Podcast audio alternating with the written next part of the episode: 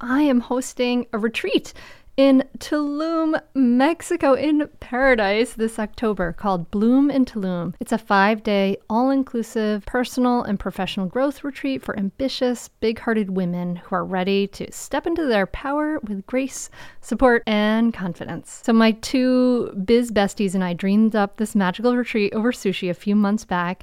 And after lots of planning, it's actually happening. We have mapped out a thoughtful itinerary with lots of downtime to make the most of this beautiful paradise beachside location and also set you up for a powerful and memorable experience of growth. There's only 20 spots available, and all three of us are promoting it to our full community. So that's like over 50,000 people. So I imagine the spots will fill very quickly. If you are interested in joining us, in Bloom in Tulum. Go to bloomintulum.com for all the details and to complete your application. Also, know that early bird pricing ends on June 30th, so it's a really good time to secure your spot and save some money. I mean, honestly, like, how fun would it be to hang out in person at a gorgeous, luxurious, all inclusive in October? So head to Bloom in Tulum. That's B L O O M in Tulum T U L U M. Bloomintulum.com for all the details and complete your application. There's just dealing with yourself in that kind of way and and being able to deal with other people at the same time. And finding beauty in the place that you are because why else are you there? And so that was very much something that shaped the way that I think about the world, the way that I interact with the world. You're listening to the Mindful Mama podcast, episode number 192. Today, we're talking about how to take care of fear with Rebecca Wong. Welcome to the Mindful Mama podcast. Here, it's about becoming a less irritable, more joyful parent. At Mindful Mama, we know that you cannot give what you do not have. And when you have calm and peace within, then you can give it to your children. I'm your host, Hunter Clark Fields, Mindful Mama Mentor. I help smart, thoughtful parents stay calm so they can have strong, connected relationships with their children. I've been practicing mindfulness for over 20 years. I'm the creator of the Mindful Parenting Membership, and I'm the author of the upcoming new book, Raising Good Humans. A mindful guide to breaking the cycle of reactive parenting and raising kind, confident kids. Woohoo! That's what we want, right? Oh man, it is ever a learning lesson, my friend. Ever, ever. There's so many different challenges, and as they grow, a lot of things get a lot easier. That's the good news. And as you use skillful means, things do get easier, but man, there are still challenges. Whew. I can attest to that. Welcome to back. Welcome to the podcast. If you are new, welcome. If you are a returning listener, a special welcome. I'm so glad to have you here.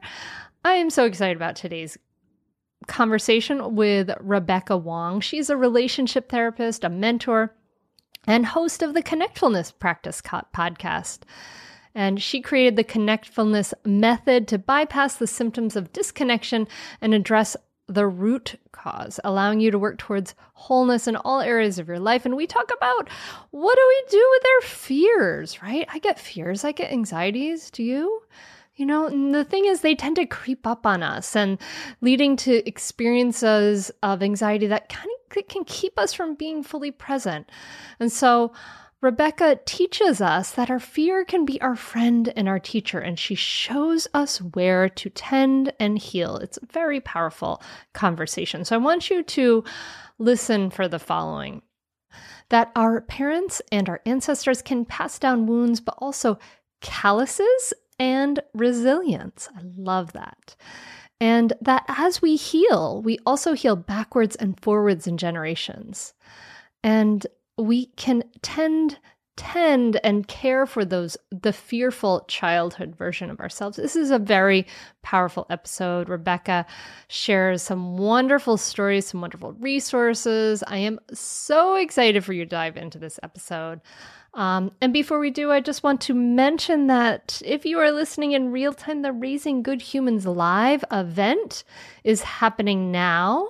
And we still have some awesome interviews coming up, including one with um, Dr. Laura Markham, a live interview where you can ask some questions. So you can learn more about that at raisinggoodhumansbook.com slash live. And it's been so fun uh, to be having all these conversations and interviews. And I've been having a great time. It's such a great way to launch the book. So excited to be doing this. We will be housing all archiving all of the the interviews will only be up for a little while so if you're in Raising Good Humans Live now. Watch them soon. We're going to be archiving them, putting them into the Mindful Parenting membership and um, the membership is there's it's been such a fun adventure this fall getting started with the membership i love that we are really creating this like amazing community um, a comment that i got just the other day that i really that was uh, that we put up after one of our live calls. Um, our member Jen said, "I really resonated with Kat's comment on being supportive but not bossy. I love these calls and the community we've created. Thank you, Hunter, and all the mindful parents. We are in this journey together. Yes, I love that. I love that. It's so, so powerful. So cool. And then on another comment on one of our live calls, Danielle said, I wanted to thank you for the coaching call last week on if and then. I implemented the strategies this week and holy moly, it's made a huge change in me and the in the behavior of my kids and she said she highly recommends it. So the membership is powerful. We only open our doors a few times a year. So if the doors are open now, uh, join. It's really powerful to have a group with you that is doing this great work of changing uh, and healing patterns in ourselves and changing and healing the way we communicate with our kids and the way and and doing this healing work over the course of time. It's it's very very powerful. So i hope that you will check out more about that. There you can learn more about it at and see if we uh, have our doors open at mindfulparentingcourse.com but yeah okay so enough about that those are the exciting things that are happening, but we have an exciting conversation to get to a powerful healing conversation. So, oh, wait, one more thing. if you're listening to this before the 200th episode, I would love to know what you have learned. Maybe it's going to be from this episode, and you can leave some information about that at mindfulmamamentor.com under the podcast tab. That's too many things, right? I'm telling you too many things. I'm so sorry. Let us just dive into the episode. I hope you'll get involved and we'll connect just beyond being a listener. I know that's amazing and huge and powerful, but we can connect even more personally. And it might be through the membership or Raising Good Humans Live or any of those ways. So so let's keep that connectfulness going. Absolutely. Okay. All right, enough enough. On to this episode with Rebecca Wong. Rebecca, thank you so much for coming on the Mindful Mama podcast. Thank you so much for asking. I am excited to have you here because I think I feel like I can officially call you sort of an old friend because we met feels like such a long time ago. I think that's because uh, it was. a long time ago. I think it might have been like five, six years ago. I think it was, and I was. Yeah. I, I think I wasn't even podcasting then. It was like a long, long time it ago. It was before all that, yeah. It was before all the things. And you do amazing work and you are, you know, I, have already introduced you obviously, but you're, you know, clinical social worker and you do I'm terrible at the like the official titles. Give me your official Okay, so title. my official my official title, what I call myself is that I'm a relationship therapist yes. and a mentor and a podcaster and an event leader, a teacher. So there's probably a lot of too many things in there, which is why it gets so confusing because I don't really know what to call my work other than connectfulness, which is kind of what I base all of my work in. It's this evolving practice. Yes. And I love I love that term connectfulness and you're here to help talk to us about how to take care of fear and and what to do with fear. But first I want to kind of dive in a little bit to connectfulness because sometimes I think, you know, like how we all tend to teach what we need to learn like the most or have needed to learn the most in our lives. So I'm wondering if that's also true with you. Did you feel like disconnected and uh, before you came to pulling this work together with connectfulness? You just nailed me. Yes, totally. this this is my life's work and it's my life's work for a reason. You know, the more healed I become, the more I can take other people on this journey along with me and and be a guide.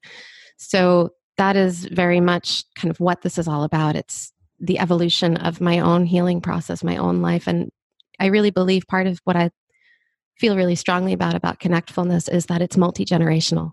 It's multi-generational healing. It's not just healing that's centered on ourselves but it's healing that's centered on ourselves on our communities communities that begin in the tight circle of our relationships with our significant others and our families and the ripple effect that we have towards our children. And as we keep healing the future generation and teaching them and holding space for their resiliency and their growth, we're also healing backwards to our ancestors.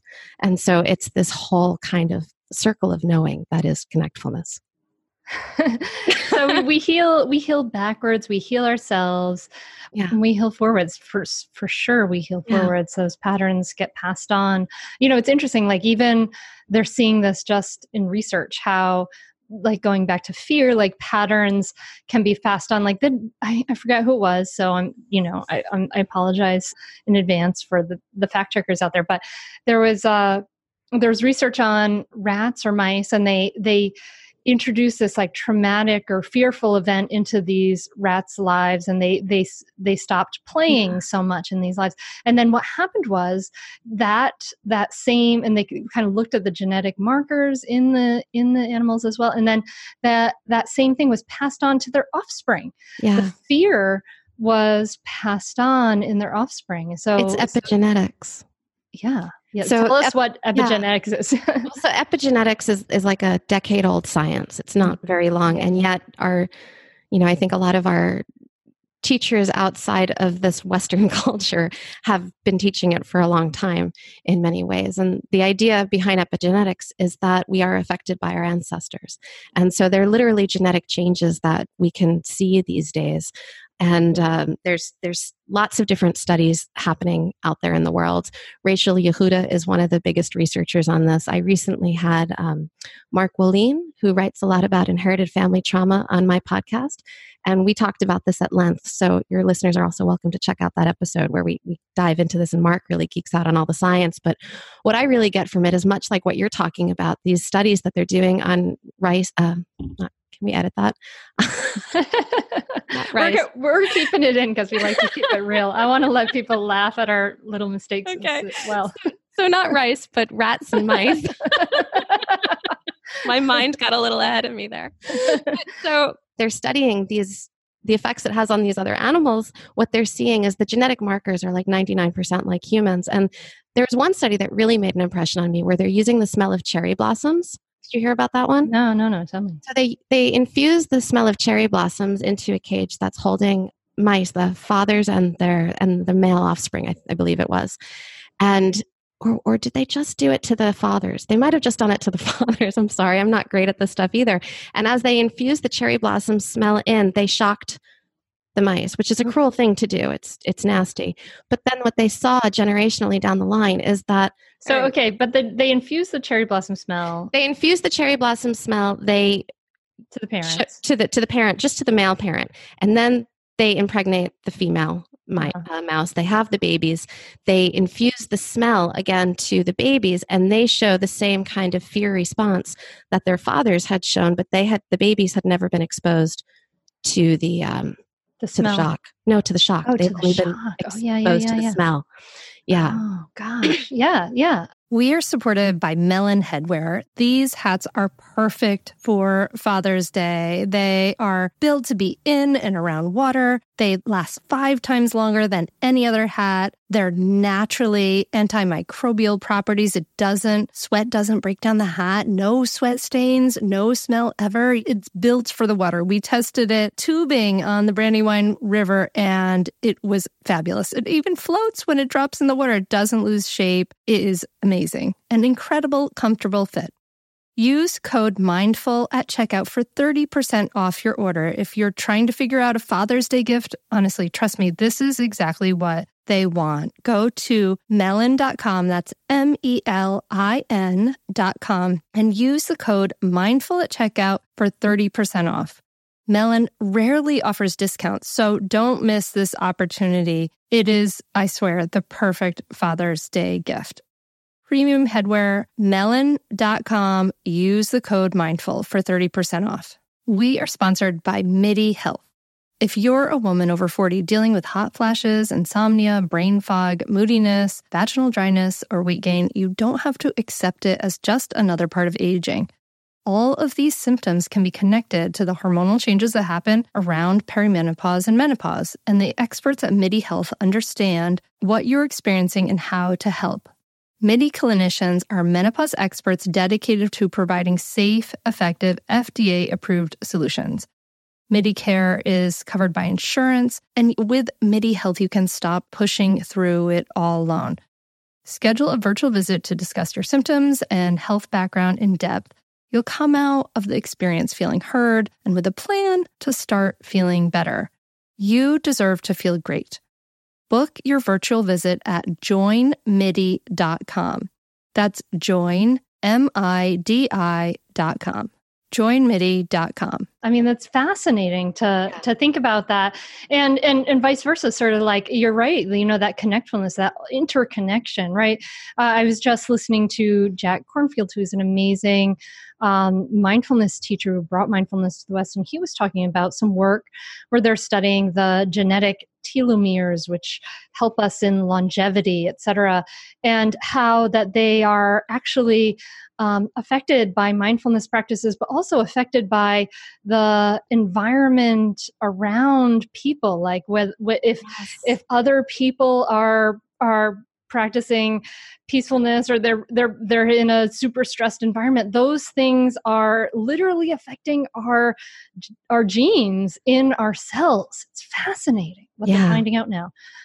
But this is something we instinctively know that this interconnection is in, incredibly valuable. And of course then we're seeing the you know the epidemic of of loneliness and how that's that's really hurting people enormously. So what so so rebecca what were some of the things that that you had to work on healing through this connecting process?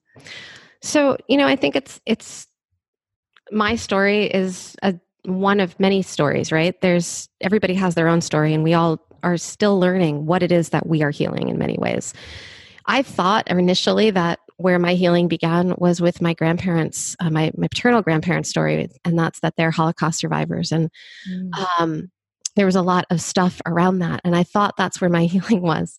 And I've really dug into that for many years. It's probably why I started studying transgenerational trauma. It's um, where that work came from. And then I started to notice as I kept maturing and growing in my own personal life, as we do, and as a therapist, that um, I was really drawn towards doing more relational work. And probably a lot of that, like couples work, was because I was seeing places where my old stuff and my husband's old stuff were intertwining and tangling and um, kind of like sandpaper, you know, like you, you have to deal with it. and, and sandpaper is funny. I often talk about this with my clients because sometimes it can be really fine, fine sandpaper and it can like polish things and finish them. Mm. And other times it can be really abrasive and it can really roughen things up.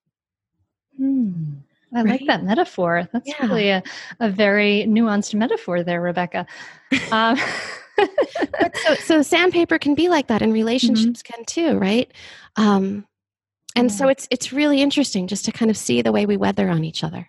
Mm-hmm. mm-hmm. Um, and and what does it expose underneath us, and and where are those old patterns? And you know, it, it's what I've learned over the years now is that it's often the places where I have an old wound or a struggle from my childhood or a relational pattern from my family of origin where I also struggle in my partnering and my parenting and in other facets of my life. Mm, yeah. So these are superficial stuff fixes that we try to do you know like let's just say something different let's have a different response and this some of those superficial fixes can be helpful and great in a moment but it really does you know behoove us to understand ourselves more deeply develop that awareness in a in a more in a deeper and broader way so that we can heal it in all the different areas Yes. And heal what we pass down, ha- heal going backwards, heal the present moment and the present relationships, have a ripple effect on all the people that we touch. We can do better. Mm, yes, yes, we can. We can. I love this. I love this stuff. So let's let's bring it over to fear. So thinking about how to kind of start the conversation about fear i had a, a listener write to me and say can you can you talk about fear? How to deal with fear? How to take care of fear? And i that's the language i use take yep. care of fear. But when when people come to you and are fearful what are some of the things that you do? What are some of the ways that you frame it to to discuss it at all? You know i think that fear can be our friend. And that probably one of the hardest things about fear is getting still and quiet and giving ourselves the space to hear its wisdom and hear its guidance and understand what it's trying to protect us from. Mm. And then doing some deeper work around it. Because after we've gotten still and quiet, we can start to discern. And the discernment is the key piece here. If that message is for us, and our present situation, or if that message is something that we've been carrying that doesn't belong to us. Yes, yes. So, for instance, you know, when I was a little kid, you know, I was really scared of my father's temper, and I, you know, I I, yeah. st- I still have a vivid image of like wh- when he was angry and like the the hallway and like hiding behind the door, you know, the whole thing. Like it it, it it's right there. Like I remember that very easily, um, probably because my that the biology of uh, you know my nervous system was like you better understand what's going on here so you get sure. you know the whole survival stress response right um, but that message main is not really so appropriate now for me on the other you know moving into the other end of life. Yeah. Um, i would be curious where it shows up like and, and you don't have to say this here on the podcast but i'd be mm-hmm. curious where that messaging continues to show up in your in your life where those fears connect because that would be information for you right? That something is is waking up that that fearful child within you now, do you think that, like, sort of, I wonder, do all sort of fears kind of mesh into one? Do they all kind of go back and just sort of trigger the old patterns that you had when you're a child? I think they're more specific. I think, I think there's a reason why certain fears get woken up mm-hmm. within us. I think there's a reason we have, um, we have wounds and we have sensitivities to certain things. Sometimes they go back many generations and we might not understand or know. And the less we know about our ancestry, right, mm-hmm. um, the less we may know about their stories. Mm. And, and knowing and understanding their stories really helps us gain insight into ours. I mentioned Mark Wolynn before, uh, mm-hmm. and and he is a someone maybe you should have on here as well. He yeah. talks about inherited family trauma, and um, his book is it, it doesn't it didn't start with you. And he talks about this way that we can get into this core languaging where we can start hearing the things that we're always saying throughout our life. Like one of mine is, I can't. I say that a lot. Like I'm mm. trying to do something and I just, I can't. And, you know, it's gotten to the point where my husband's like, I can't hear you say I can't anymore. And listen, now the kids are saying I can't. And uh, like that's, it's one of those little things. And I don't really ever mean mm-hmm. that I mm-hmm. can't. It mm-hmm. just means like I'm crossing over that threshold from where it feels impossible to where I can. but mm. I'm crossing over that threshold right now and it instinctively comes out of me. Mm. And so for me, like I try to start looking backwards, like who in my family might have really believed they couldn't and why might they have believed that they couldn't and what might their stories have been and then i start tracing back the ancestry of my family and start understanding more about my rootstock about why i feel the way i do and seeing if i can open any space within my heart for more compassion to really understand what their stories might have been mm-hmm. so that I can create more receptivity within me. Mm. And, hmm. you know, I think this is part of how I have to deal with fear. It's part of how many of us do. And I think that's probably a really heady description of it, of a very somatic and fine process that takes time. It, it's not very linear and it, it's ongoing. Hmm. You know, this is interesting to me because I've dealt with fears and anxieties a lot of my life. I've had nightmares for a long time in my life. Like ever since I was a child, I've had nightmares. And it's interesting at this point in my life, like when my you know when i was younger and in my 20s like they were kind of like almost every night like i would have nightmares or you know like half the nights or something and now it's just like maybe one or two nights a week have you looked at those nightmares like have you have you spent time with them and I have. I mean, I have looked. I mean, a lot of them are like my like you know my like hometown like bully kid like comes back to me in my nightmares i can they're very some of them are very clear like i get worried about like you know it's, it's the anxieties popping up you know and i can and see those and but then sometimes i think like you know you you talk about like looking at the stories and looking at our ancestry and sometimes i think like you know i you know i'm i guess i question so i just kind of want to yeah. push this to you i i question whether like kind of diving it, it is diving into those stories really helpful or does that pull us in more into the fears or you know it like because in question. some ways like I, I think of it as like a habit energy like i know that my you know there is a habit there and i i know that these neural networks in my brain are are strong because my brain has practiced this habit you know for a yeah. long time and it's become less and less and less over my life but I can see like almost the physical biology of it and how the heart races and then how then that starts to maybe you know trigger an old story and an old memory you know what i mean? Like and i'm not sure that is tracing the stories and understanding the stories is that is that really helpful and necessary? I'm just curious. What do you what do you say that's an amazing question and you know i think if you ask 10 different people, you might get 25 different answers.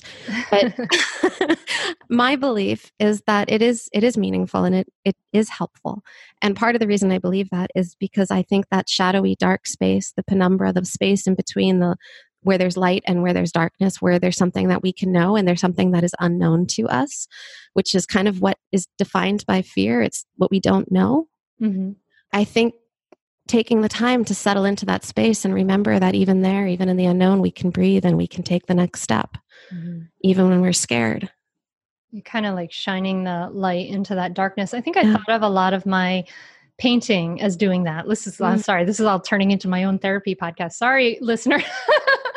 but, you know, I think about, you know, like kind of the, the sort of exploration of those, of, of those different areas and, and fears and and different uh, thoughts and things like that.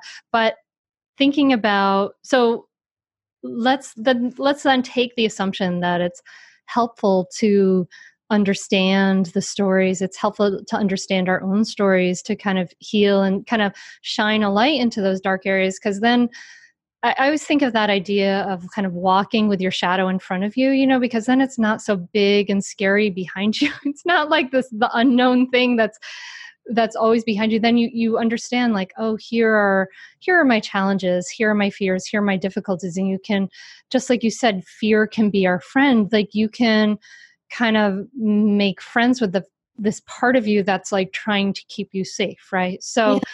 so how how would somebody maybe who is curious about understanding some of this stuff how might they begin well, I think, you know, one of the words you just used to describe this person is curious. And I think that that curiosity is a lot of how they begin. Mm. If they're curious, that curiosity can lead them into the space where they can spend a little bit more time here. They can spend a moment longer sitting in their fear before they run away from it, um, knowing that they still can get away from it, right? But that there's often this ability or privilege to be able to um, to tolerate a little bit. So we we sit in it, and often we can do that best with a with a trusted supporter, a trusted guide, somebody who can help us. Um, for many, that's therapy, or it could be a partnership or a trusted friend, but somebody who can just bear witness, who can listen. Mm-hmm. Even a dog sometimes mm-hmm. be a really great friend. right? Um, but just some company so that you don't feel alone. Because in many cases, what most people fear the most is not feeling connected not feeling grounded. And so having somebody there as a witness, that's there you go, you have a connection. Even if all they're doing is holding you as you sit in what you feel. Yeah, I think that might be true. That what we fear the most is not being connected. Yeah, I think that, I mean, that when we feel like, oh, I'm all alone in this, nobody else feels this way, this is just me, we, we start to shoot that second arrow of what's wrong with me and it's only me that into our pain like that's when it it gets even worse. We're kind of spiraling downward right? Yes and and what you're describing there are a lot of introjects right? Those those are a lot of the things that we've taken in that aren't ours that we're carrying. It's it's only me. What's wrong with me? Why is this not okay? That's all stuff we've been taught or absorbed from the world or that's been passed down epigenetically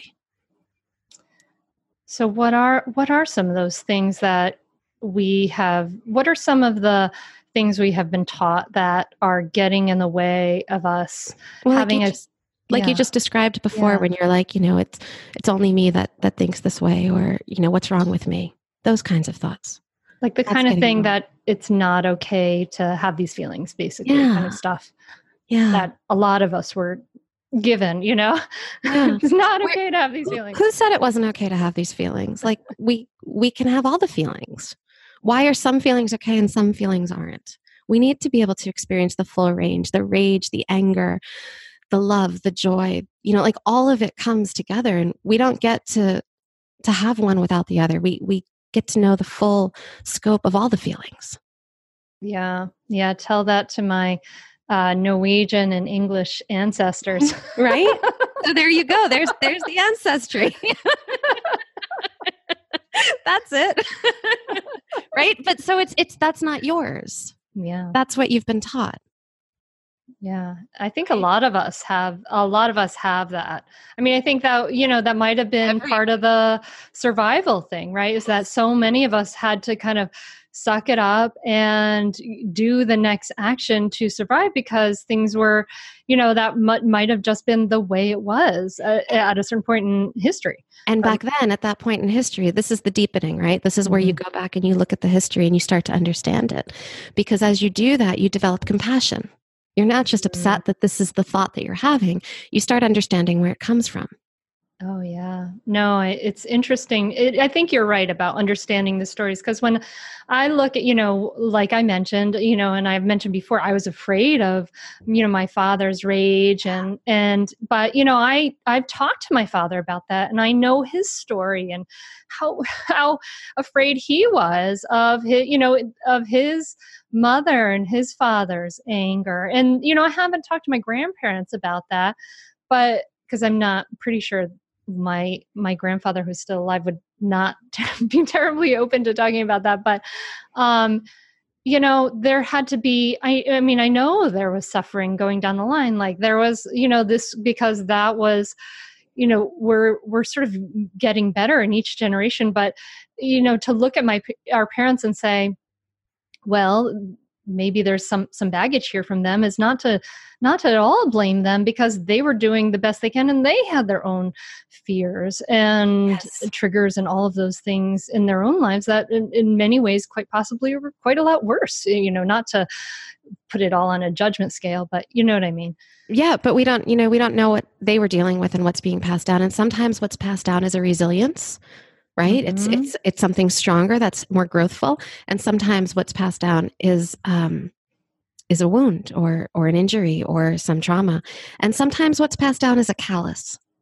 Mm. and calluses can kind of be in between right? Like if you if you tend to them if you take care of your calluses then they can be protective. But if you let them grow too big and you don't pay attention to them they can rip off and then they expose another layer of sensitive skin, another layer of new growth, another layer of something that might hurt for a while and need some attention. Yeah, I the the whatever that those feelings are, those intense feelings. Yeah, yeah, they're they're saying, "Hello, there's information here. There's something to pay attention to.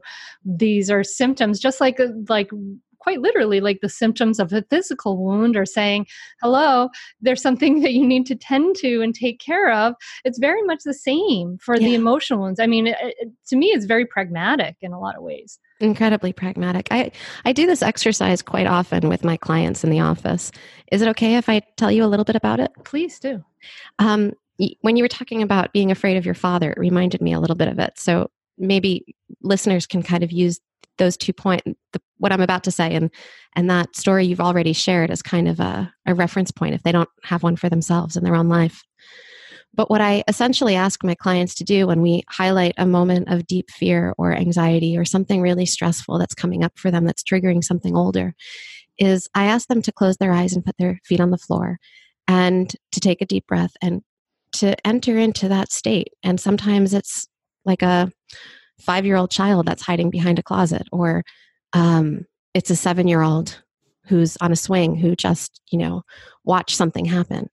And when they enter into that state and we can get connected to that little child version of themselves, then we can go and tend to that little child version of themselves. Aww. We can remove everything else that's happening and we can sit with and tend to that younger self and protect mm. them, put them behind us, put us in front of them, let them know that we've got this now. We're the adult functioning self and we're going to show up.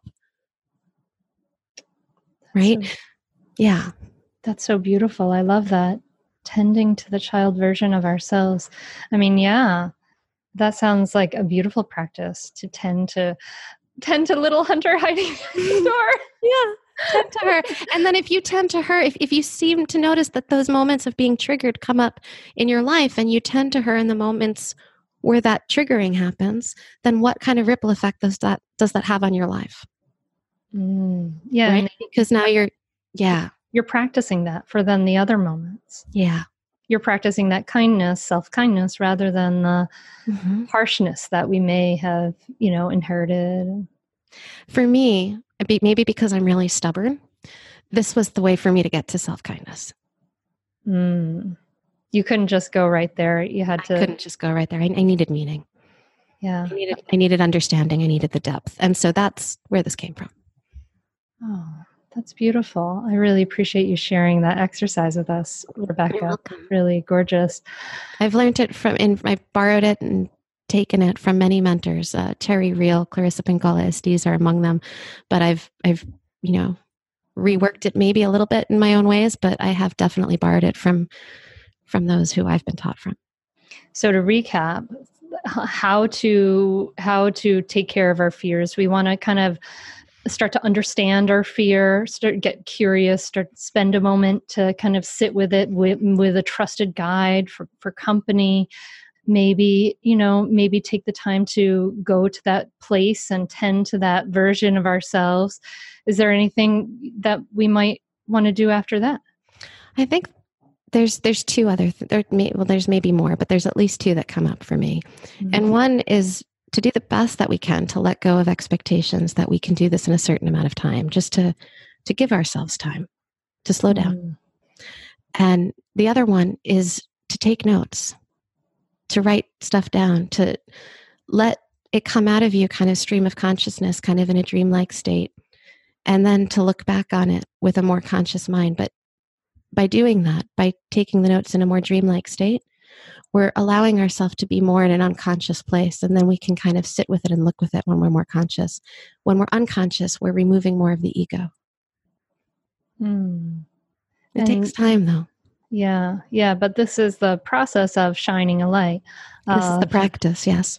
Yeah this is this is beautiful. I love this. And and so fear can be something that becomes i mean i guess you know i assume like like everything right? Like this is what i think of all the the big feelings and the big challenges that have come up in my own life. I think of them as incredible teachers like because they're yes. either going to keep you down or you got to learn from it and grow and become a little deeper a little broader a little bit more compassionate for yourself and the world and in that way they're our teachers yes 100% yes mm, this is so beautiful Hi there, I'm Andrea Owen, self help author with 19 translations of my books, global keynote speaker, and life coach. My podcast, Make Some Noise, has been serving up self help in a simple to digest way for the last decade. The topics brought in each episode are practical and easy to implement around topics such as working through fears that keep you stuck, different modalities of therapy, managing your negative self talk, and more. We bring you guest experts, solo episodes, and I even coach listeners on the air around relatable struggles. I also do my best to weave my sense of humor into some heavy topics because let's face it, life can be pretty hard and it's so much better when we can have some fun while walking through our challenges. Whether you're seasoned in personal development or just starting out, Make Some Noise podcast will help you become the best version of yourself, the person you're proud of when you look in the mirror and show up in your life. Simply search Make Some Noise with Andrea Owen wherever you listen to your podcasts.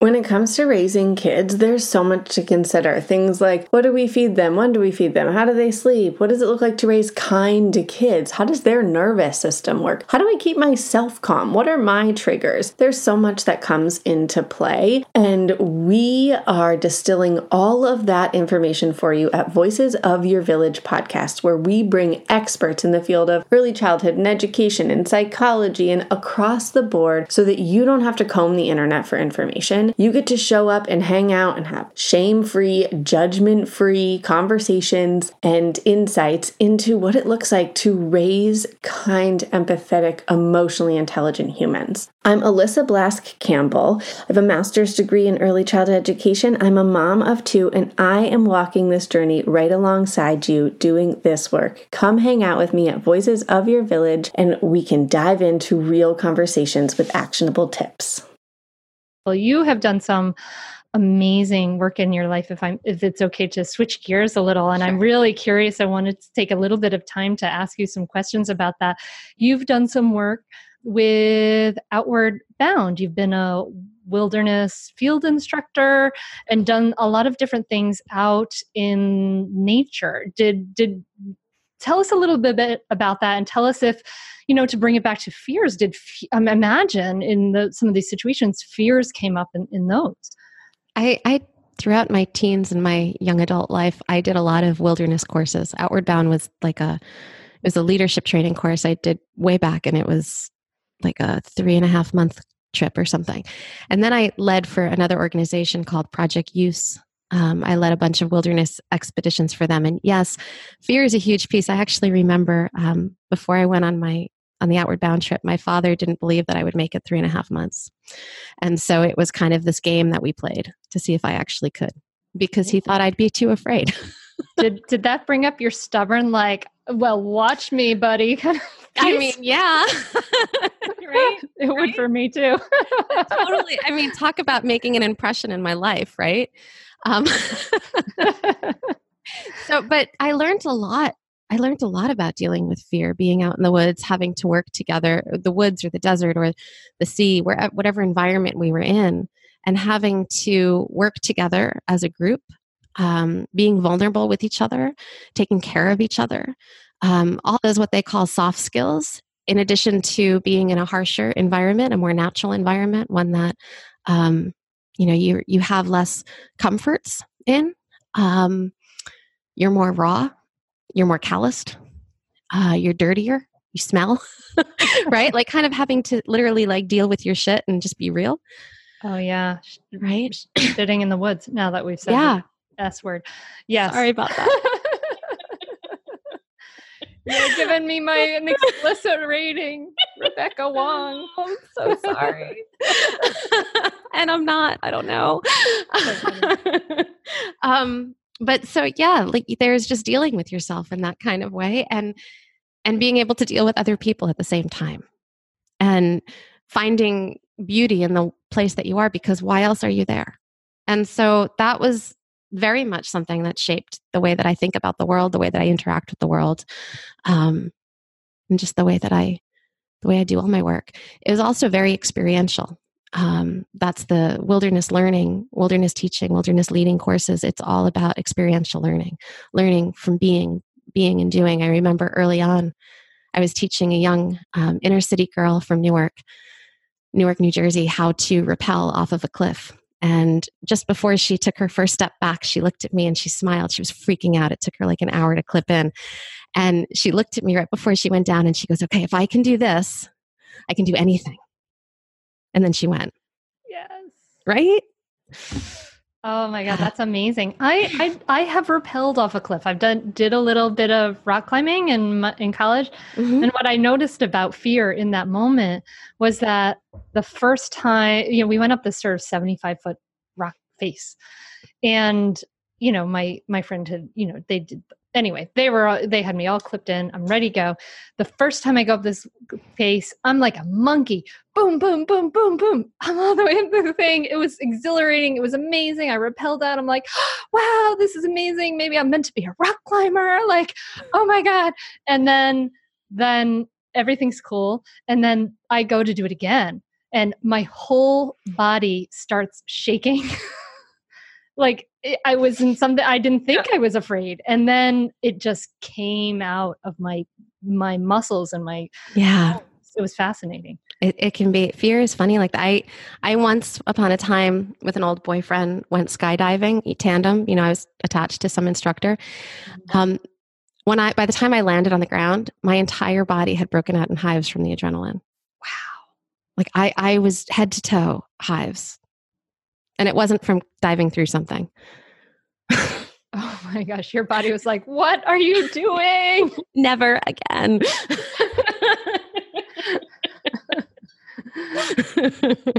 oh my goodness. I oh hope my-, my children never have to jump out of airplanes. and will you tell them the story? Yes. I already have, yes. Yeah, my my children have unfortunately heard the story about how I've I've jumped off a 75 foot bridge uh, when I was a really young, dumb 14 year old. Were you on a bungee or anything? No, just off a bridge into the ocean. and it was on a bridge where it was like two, there was an, it's like, um, these two inlets of water and so the water was like all moving in one direction you know like it, the, either the tide was going in or it was going out i can't remember and i'm not actually a very strong swimmer and so it was like not so great once i got in the water i was really struggling uh, to get to the shore but but i was I don't know. I had a real rebellious streak in me when I was a teenager. so I don't know. Like, I think my kids have heard this story, but I don't know what to tell them about this story. Like, just don't do what I did. You know, it's like. Well, you could talk about why. You could ask them, like, what could have gone wrong. Yeah, I could talk about that. That that would not be so good, but it was very scary. It was like yeah. literally like one one thousand, two one thousand, oh three one thousand through the air. gosh. I I yeah, that would that would stay with me. I guess it has with you. It has. It has stayed with me. Oh, the things that we do. But so you you have done some I've done some crazy things. You've done some things, but this I imagine some of the things you you took away from this wilderness training and this, you know, there's the there's the bravery, there's the learning, but uh, also uh, what I'm kind of hearing from you is like this intercon the connecting with other people and the ascent the essentialness of that. And I think that is so important to underline because we are bombarded with stories in our culture about the individualism and that we you know you think about going into the wilderness you picture a person. We all just kind of picture a person alone going into the wilderness which doesn't make any sense right? Because we need each other. We do and and we need to learn each other. We don't just need each other. We don't just need other bodies but we need to learn like who's who's good at what job and who does what well and who needs support where um, because if we're going to move somewhere together as a group, and I, I am imagining, um, I just came back from a family trip and we rented a camper van and we drove around Colorado and Utah and we visited a lot of national parks, one of which was Mesa Verde. And we learned a lot about ancient Pueblo people who used to be more gypsy like and they would they would travel and they would hunt and they were hunter gatherers and then they were on top of the mesa and they started planting corn and farming and that made them stay still more they didn't have to go places because now they had crops that they were going to hunt and you know they were going to gather there. And so i'm just thinking about how people and cultures move and, and how we need each other. And when i was on these trips and when i was leading these trips we really had to learn each other. Very early on i learned that i was not a super fast hiker Mm-hmm. And um, so I would often be one of the slowest in the group. But if I was in the very back, that was a really hard place for me to be because I would get disappointed and I'd get discouraged and I'd probably start to walk slower and then I might bring the group down. But if I was all the way at the very front, that put too much pressure on me. And somewhere being like the third-ish kind of person in a group of maybe eight or nine people walking, that was a good place for me. It kind of kept me motivated and I learned where I needed to be in the line. We also, as a group, learned that somebody who weighed 90 pounds maybe shouldn't carry a pack that weighed 50 pounds, while the person who weighed almost 200 pounds also carried a pack that weighed 50 pounds. Like that might be disproportionate and we might not all keep up with each other. So um, we learned to redistribute weight and um, that helped the group you know? So all of these little things that we learned how to do when we were traveling together helped us keep propelling forward and stay together and take care of each other and have the whole group there to take care of each of us. Now did people have thinking about those soft skills again did people have you know breakdowns? Did people yeah. get scared and they get issues? Yeah. did that, that stuff happen? Yeah. Yeah yeah often you know and and sometimes someone would would leave the group. Mm-hmm. yeah I bet that was discouraging for the rest. It it was hard and, and it had to be dealt with, you know, and, and it happened both when I was a student and it happened later when I was um, an instructor several times. And there were times we had to send people out of the group to keep the group safe. And um, those are always really difficult moments. But you know, just like in life, there are moments when I'm when I'm working with couples where staying together isn't always the healthiest thing that we can do, and we need to practice discernment and and keep things healthy for everyone. And sometimes that means separating. Yeah. Yeah. Um, I, I want to, I also want to have a moment to kind of jump in and ask you uh, also about your training and your work. Yeah. with you mentioned clarissa pinkola estes and i just have to fangirl on her a little bit because she is the writer as you should. amazing book called women who run with the wolves and we'll, we'll have a link f- to it in uh, the show notes. Um, and i've read that book um, maybe three or four times and i've gifted it to friends and uh, I love I love this work, and it, and maybe you can just describe it a little bit for the listener, and then maybe tell us a little bit about the work that you've done with her. I, I've attended some of her residential training programs, and I have a sense that I'll be attending at least one a year from here forward, as long as she's teaching. Um, I have found her work to be incredibly influential. What she teaches in so many different ways is how to grow an awareness over what overculture um, oppresses us with, what what we have um, taken into our beings, into our um, spirits, thinking that they're ours, that keep us from our true self, and how to um, liberate ourselves um, so that our light can really shine and that we can do um, all the beautiful healing things that we're really put here on the on this earth to do and she th- that is so true that that is what she teaches. But i just want to point out for the listener that the way she teaches that at least in this book is through story. She she uses story as medicine. Yeah. And so she teaches strictly through story. It's it's um, story and ritual and trance work and a lot of experiential work which is probably why i'm so drawn to her. Um, but yes story is is the rich lifeblood of her work that then you dive into and look for meaning. And for instance some some very traditional stories that we all know like doesn't she i can't now now it's been like a, a decade since i've read this book but doesn't she do like a little red riding hood version? I believe I, i've i don't know which book it's in but i believe yes she has a lot of she has a few published um, written works but she also has dozens of um, audiobooks that are published as well. So that's out there also. And we were talking before a little bit about dreams and nightmares, and she has an audiobook on helping you, like Dreams 101 or something. And Ooh. I highly recommend that for anyone who wants to start looking into their dreams and finding more meaning.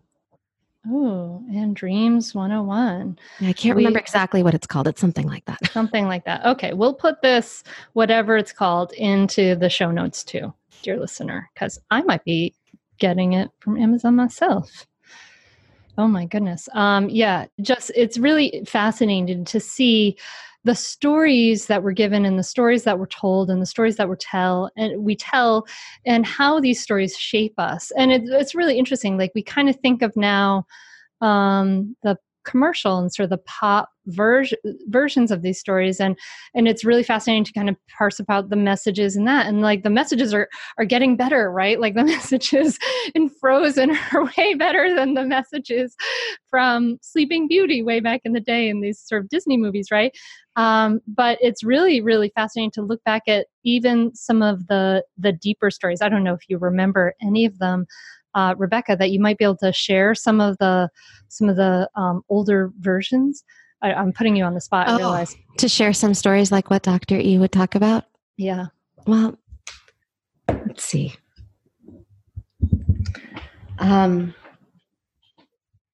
there's this one story I, have brought home with me. It's it's um, kind of ingrained in my heart. I brought it home from one of the trainings I've attended with her, and I'll I'll share a short version of it. I'll I'll preface this to say that she shared this story with us over about five days. Mm. And um, I'm going to probably share it with you in about five minutes. So it's going to be a very different version. Condensed. Reader's Digest here yeah. on the Mindful Mama yeah. but so it's a story that I believe is called The Boy and the Loon. And the premise of the story, or just the thing to keep in mind, is that all of the characters in this story represent parts of your ego. Mm.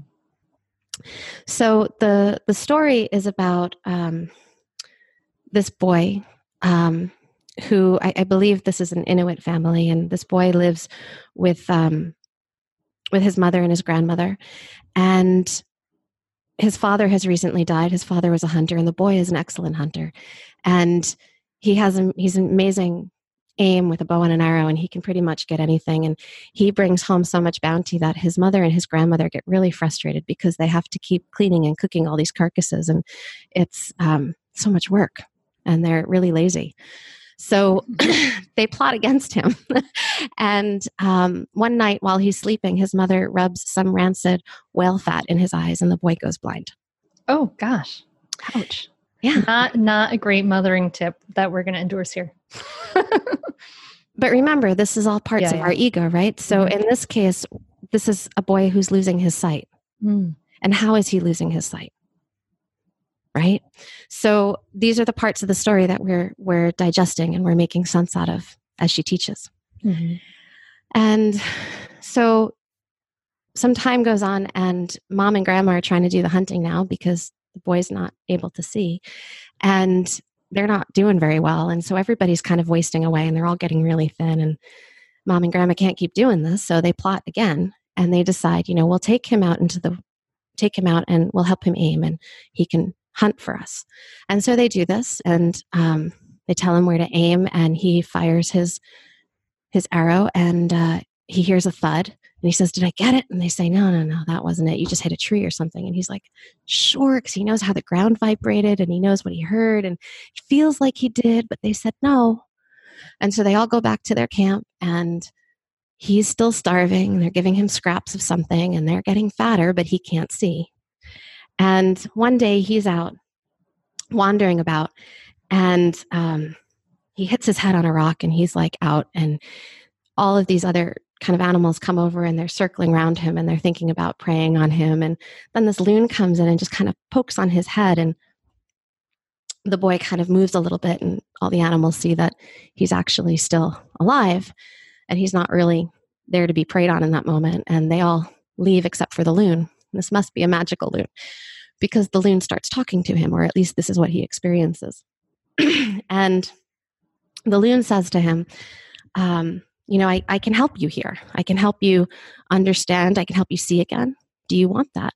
And the boy says, Yes, yes, I really want that. And the loon says, Well, okay, this isn't going to be easy. Like you're you really have to commit to this. And you can't, you know, there's going to be times where it feels like you can't breathe, and there's going to be times where you just feel like you can't do this anymore, but you, you have to stay with it. Can you commit to that? And the boy says, Yeah, yeah, yeah, I can do that. I, I want to see again. So the loon says, Okay, hop on my back. And the boy hops on the loon's back, and the loon flies all the way up into the sky, like super, super high. And the boy is starting to feel faint. He's wiggling on the on the loon, and he's saying, "Hold on, loon, I, I can't anymore." And the loon says, "Just a second more." And just before the boy passes out, the loon dives down, and below them there's a lake. And the loon dives deep into the lake, and the boy is struggling to maintain his breath, to hold his breath, and he wiggles on the loon again. And just before he loses consciousness, the loon hops out of the water, and the boy slides off of his back on the land. And the loon says, Tell me what you can see. Mm. And the boy looks around and he says, Oh, there's a few mountain ranges, and at the second mountain range, I can see an eagle on the top of the cliff who, oh, look, the bird, the, the eggs in her nest are just hatching now, and the other eagle is going to get some worms. And the loon shakes his head and says, Nobody's allowed to see that. Good. Come on, we got to go again. so they, the boy's protesting, but the eagle says we have to. And so they go again. And just like before, I'm sorry, the loon. Mm-hmm. The loon goes all the way up into the sky until the boy practically loses, loses consciousness, all the way down into the lake until he loses consciousness, back up onto land. What can you say? And the boy looks around and everything is fuzzy. He can't really see anything. He's totally disappointed. And the loon says, Let's do it one more time. And the boy says, No, I'd rather not. I'm fine. I'm done. I don't need to do this anymore. This is going to kill me. And the loon says, Nope, you committed. Let's go. And the boy gets onto the loon's back and they go up and they go down just like the last two times and they come back onto the shore and the boy looks around and he says i can't see the eagle's nest and the loon says what else can you see and he looks around and he sees these two figures and they're really really fat there's a lot of food stacked up near them and he realizes it's his mother and his grandmother and that's their camp mm. so now he can see mm. and he can see his life mm. And it's early dawn, and he sneaks back in and he goes to bed. And he thinks he's going to pretend so that his mother and his grandmother don't know that he can see yet. Mm-hmm. And at just the right time the next day, he says something that lets them know he can see. And they're all surprised. And then he binds them together. He ties the two of them together. He binds them together and he says, You will stay this way until you're a normal size again, until you're back in moderation. Mm. And so this is the story about the boy and the loon, but all of these characters are parts of our own self. The parts ooh, of ourself. Give me a chance to like figure it out, can I? Yeah, please. like, ooh, ooh, all right. So the boy, the the mother and the grandmother are they were kind of dependent on him but they were also kind of they they didn't want to do the work like it, there was there was too much coming in from him so he was like he was like what was going out into the world and gathering information or gathering sustenance and all these things from the world but it was too much for them. So they wanted to like cut cut that off which is like the the blinding of him. And but that that wasn't healthy. So i'm trying i'm like i don't know i'm just like saying it out loud as i kind of work it out. Um but then i was thinking about him kind of flying up into the air and going down into the water like i was wondering if like going up into the air is like getting a great perspective in some ways or a great freedom and under the water is like under the unconscious like diving deep into the unconscious like because sometimes doesn't that represent that? So i mm-hmm. don't know. So fill me in. What's what's well, happening? there's, there's, so many different there's probably so, much so much we can't it would take yeah. forever. Just like i said we dissected pieces. this over five or six days yeah. right? Yeah. So um but there, there's so much here and everything that you've said is a great beginning it yeah. all fits and you know the the other part that i would add is that we all go through things where we feel like we can't right like that's that's yeah. my word i yeah. shared that earlier right yeah. and it's it's as we're getting to that point right just before we pass out we think we can't and sometimes we have to try mm-hmm. things many many times dr estes often shares her book women who run with the wolves which is having its 25th year of publication this year mm-hmm. Was rejected from publishers 40 times. Oh my gosh. That's a lot. right? So like where where do we get these messages? And and you know think about the mother and the grandmother in this case too but where do we get these messages about what we can't do? Mm. right? And how do we learn to see again? How do we learn to see what we're capable of doing? And then to bring those things back into moderation. Mm. Yeah. The grandmother and the mother were like they're they're fearful right? Like they want they're they're kind of fear right? Like because they're just wanting to be safe and lazy. lazy and and yeah you know they want all the things but they don't want to have to do any work for it. Yeah. Not that there's any of those parts within me but no none of us none of us not sure. Yeah.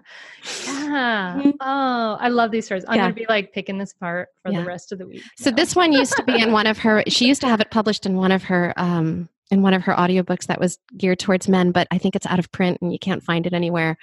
Um, but if anybody can, I'd love to know where. But I heard her tell this one, and so I'm retelling off memory. Mm, this is wonderful.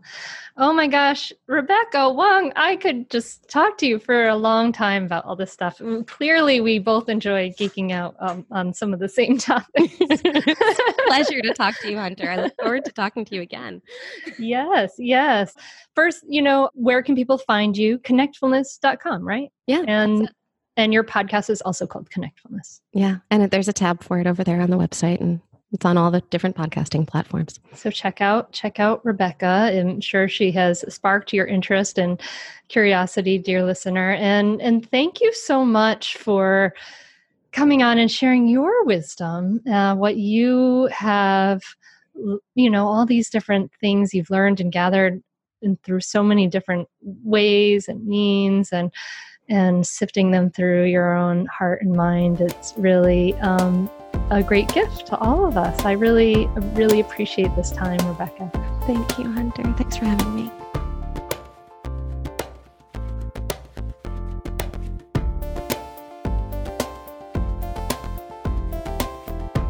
Oh my goodness. I love Rebecca, and I could just talk to her for hours. I want to hear all the stories from Clarissa Pinkola Estes, etc. I love that we can heal backwards and forwards in generations. Yes, yes, yes, absolutely. Absolutely. I am in perfect agreement of that.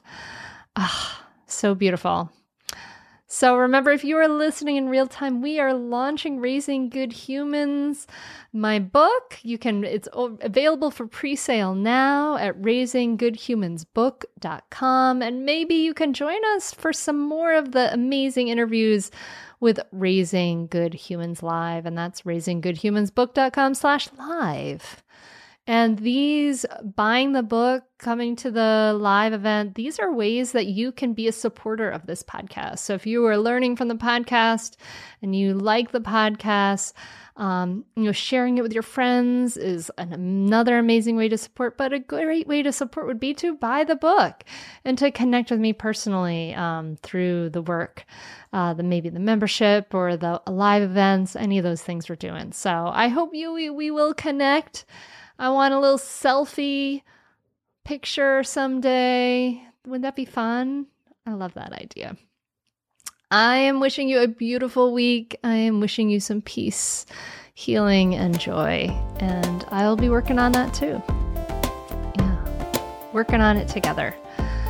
Making little steps every day, bit by bit. And just know that as you create more peace in yourself, you do create more peace for all of us. So, thank you so much for listening. Namaste.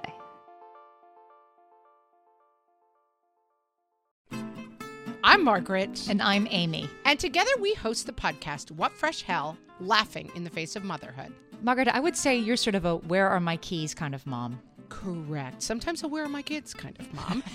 While you're Amy more of a we were supposed to leave 35 seconds ago, mom. I mean, touche. In each episode of What Fresh Hell, we come at a topic from our usually completely opposite perspectives. I bring the research, And I bring kind of the gimlet eye. Like, is that research really going to work, people? And almost 10 million downloads later, we're still laughing. We also talk to experts in the parenting field, plus parents with stories we can all learn from. We make each other laugh, we challenge each other's assumptions, and we have what we think is the best parenting community on the internet. Check out What Fresh Hell Laughing in the Face of Motherhood wherever you listen to podcasts.